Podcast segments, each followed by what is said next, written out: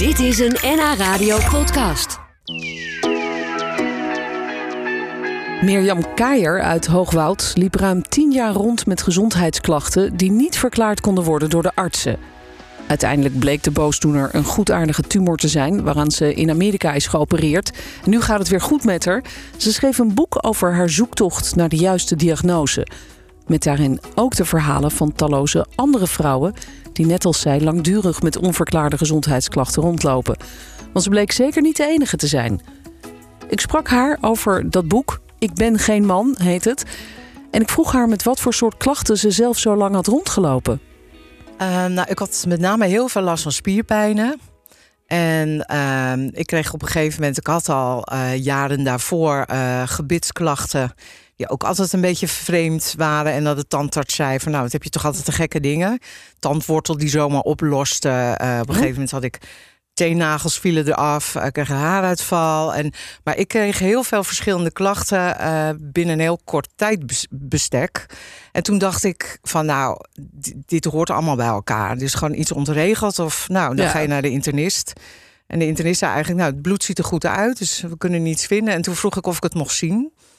En toen zag ik dat mijn calcium een beetje verhoogd was. En vitamine D was heel erg laag.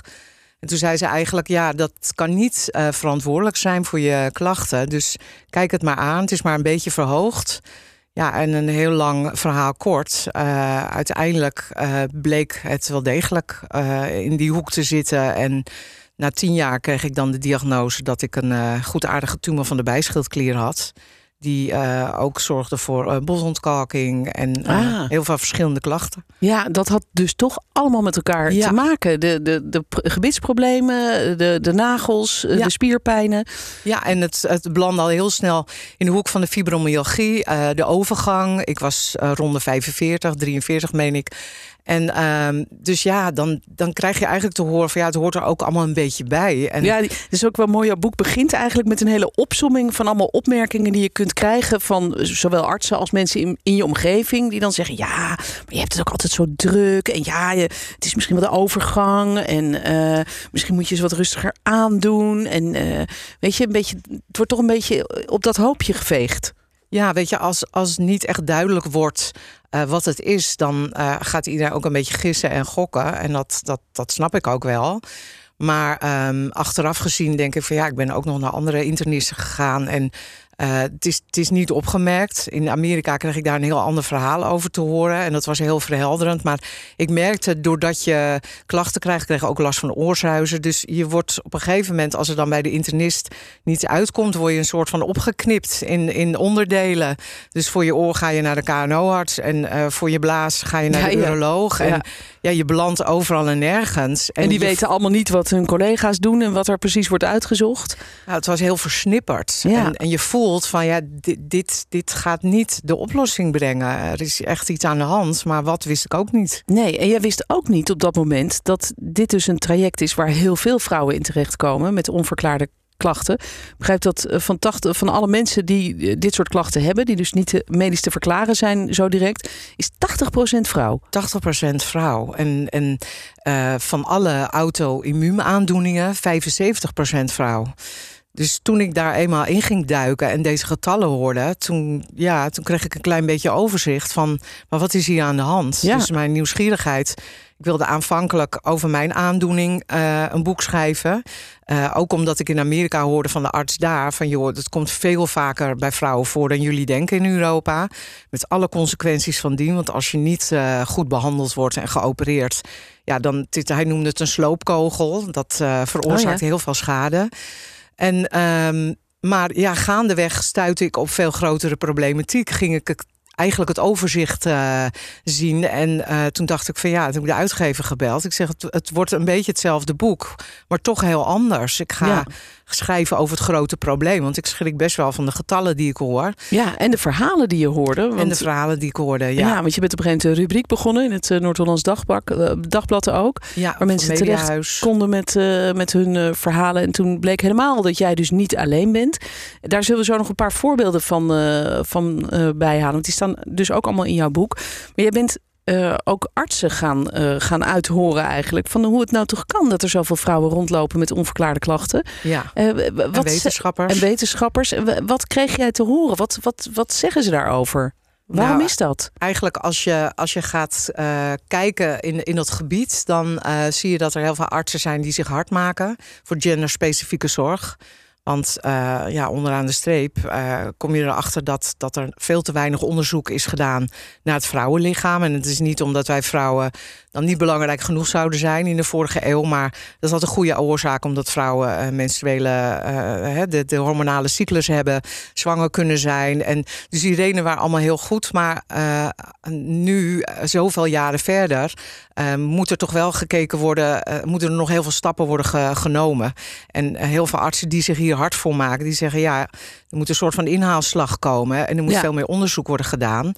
Instantie Women Inc. heeft er onderzoek naar gedaan. Maar ja, nog, nog te weinig, hoor ik alle maar, artsen zeggen. Ja, dat, dat zeggen de artsen enerzijds. Maar anderzijds zijn het soms misschien ook de artsen zelf... die die vrouwen met hun klachten niet, niet serieus genoeg nemen. Of, of te makkelijk zeggen, uh, ja, het zal de overgang wel wezen. Of je moet misschien wat minder hard gaan werken.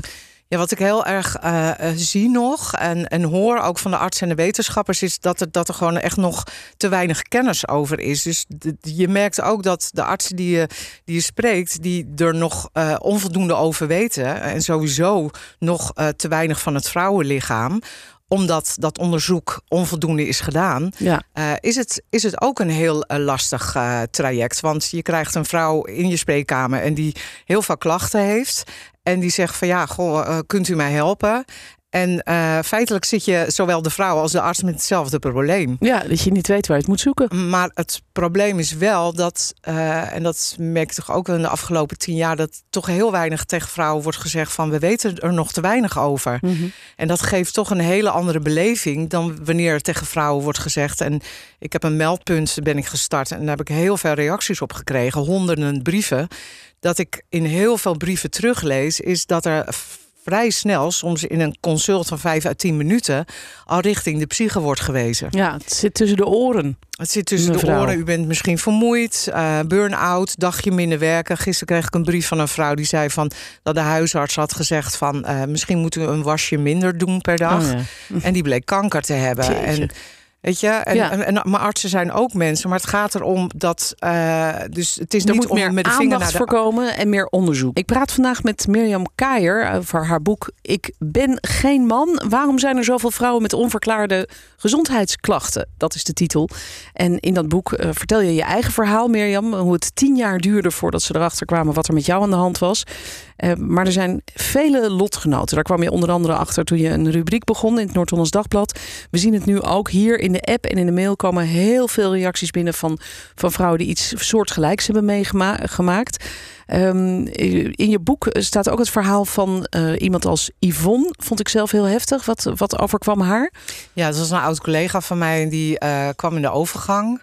Die had ook wel gemerkt dat eh, ook tijdens de zwangerschap... dat er een soort van disbalans in de hormonen kwam. Dat ze somber werd. En ook in de overgang werd ze eigenlijk eh, behandeld met antidepressiva.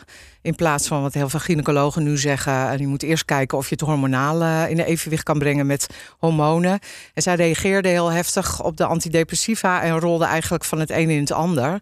En, eh, want dat is ook iets wat ik in mijn boek benoem... dat eh, de medicatie met name op de man is eh, uitgeprobeerd. Dus bij vrouwen kan het een heel heftige reactie geven. Ehm, en uiteindelijk heeft zij eh, elektroshocks gehad. En ja, dat heeft eh, grote consequenties eh, gehad voor haar gezondheid. En eh, ze heeft eh, heel slecht geheugen, maar ook gewoon... eh, ja, kwaliteit van leven is eh, ernstig beperkt nu. En, eh, Ongelooflijk, ze heeft ja. een lange tijd een doodswens eh, gehad. En ze was ook bij mijn boekpresentatie samen met haar dochter. Dus dat was heel bijzonder. En eh, ja, vindt het ook heel bijzonder dat ze haar verhaal mag vertellen om andere vrouwen te waarschuwen van dat het belangrijk is welke route je bewandelt. Ja, want laten we het daar even over hebben. Eh, er staan heel veel voorbeelden in jouw boek. Maar waar gaat het precies mis en hoe zou je dat kunnen voorkomen?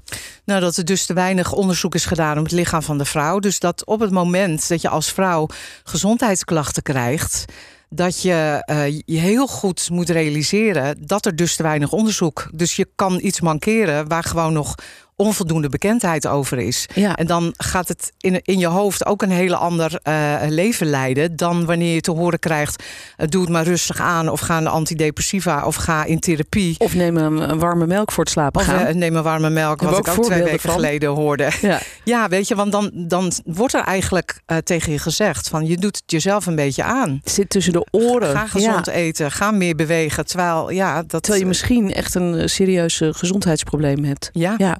Ja. Betekent dit dan dat je eigenlijk heel assertief moet worden en dat je bij die huisarts moet gaan zitten van joh, luister, dit zijn al mijn klachten en ik wil dat jij tot op de bodem gaat uitzoeken? Ook al is, is er misschien nog niet zoveel bekend over, uh, over deze aandoeningen? Nou, het betekent dat, dat, dat, dat alles valt en staat bij goed luisteren naar wat is er aan de hand. Het is vaak een hele grote puzzel. Kijk naar vrouwen in de overgang, die kunnen al soms meer dan twintig klachten hebben. En dat klinkt heel overdreven, maar het is helaas realiteit. Dus je moet heel goed kijken van voordat je het ook dan naar de overgang plaatst of naar fibromyalgie of wat anders. Of u bent depressief of u heeft een angststoornis. Uh, heel goed lichaam gaan uitsluiten of er niet iets anders aan de hand is. En soms ja. krijgen vrouwen al na vijf of tien minuten te horen dat het in die hoek zit. En, ja, dat ja, het psychisch is, tussen de oren zit. Is, ja. ja. En, en, en, en zoiets je... kleins als wat jij zelf dan hebt meegemaakt, dat een licht verhoogde kalium kan dus duiden op iets op iets heel groots eigenlijk. Dus daar moeten artsen zich dan ook bewust van zijn dat dat, dat Ja. dus kan. Is, loopt Nederland een beetje achter eigenlijk wat dit betreft op, op landen als Amerika, waar jij dan geopereerd bent en waar ze zeiden dit komt veel vaker voor? Ja, wat, wat ik daar van de arts hoorde, eh, zeker. Die zei van ja, Europa loopt ernstig achter als het eh, zeker gaat om de aandoening die ik had. Maar ook eh vrouwspecifieke aandoeningen. Dat, dat kan iemand wel roepen. Maar ik denk, nou, ik wil het ook gaan onderzoeken of dat ook zo is. En toen sprak ook Angela Maas, cardioloog, die daar ook al heel lang uh, mee bezig is met uh, genderspecifieke zorg. En die gaf ook aan van ja, uh, de, de, meeste ziekenhuizen zijn nog niet gestart met genderspecifieke zorg. Maar zou er niet eens gewoon een soort vrouwenpolie moeten komen dan? Een soort uh, speciale afdeling waar, waar al die kennis wordt samengebundeld? Gebundeld? Ja, de, al, allereerst sowieso uh, meer onderzoek. En uh, naast het onderzoek wat al gedaan is, maar, maar nog veel meer onderzoek. En uh, inderdaad een plek waar vrouwen terecht kunnen met alle problematiek die vrouw gerelateerd is, hormonaal gerelateerd, maar ook gerelateerd aan de cyclus van de vrouw. Ik krijg heel veel brieven van meisjes die gaan menstrueren en daar de problematiek ontstaat. Maar ook tijdens de zwangerschap, na zwangerschap, dat ja. vrouwen somber blijven of zich niet meer de oude voelen, maar ook een ook enorme piek in de overgang. Ja. ja. Dus, en, dus daar is eigenlijk ook nog gewoon te weinig over bekend wat die hormonen allemaal met ons uitspoken. Er is nog heel veel, ja. uh, heel veel te weinig over bekend. Jij bent een petitie gestart. Die kunnen we allemaal ondertekenen. Wat wil je daarmee bereiken? Um, kort, ik zit kort nu gezegd? op uh, bijna 13.000 ondertekeningen. En ik hoop dat uh, op de 40.000 uit te komen. En dan gaan we naar de Tweede Kamer. Ik heb ook een meldpunt uh, gelanceerd bij Radio 1 twee weken geleden. En enorm veel reacties daarop gekregen. Dus, dus niet alleen de ondertekeningen, maar ook de verhalen van de vrouwen. En een enquête kunnen vrouwen invullen. Goed, dat kan op de website van Mirjam. Dat is www.mirjamkaier. Dat is K-A Dus met de dus lange I, IE dus, er.nl slash petitie. Daar vind je alle informatie. Kijk anders gewoon bij haar op de site. Mirjam Kaier met K-A-I-J-E-R. Dank dat je hier was, Mirjam. Jullie ook bedankt. Dit was een NH Radio podcast. Voor meer, ga naar nhradio.nl NH Radio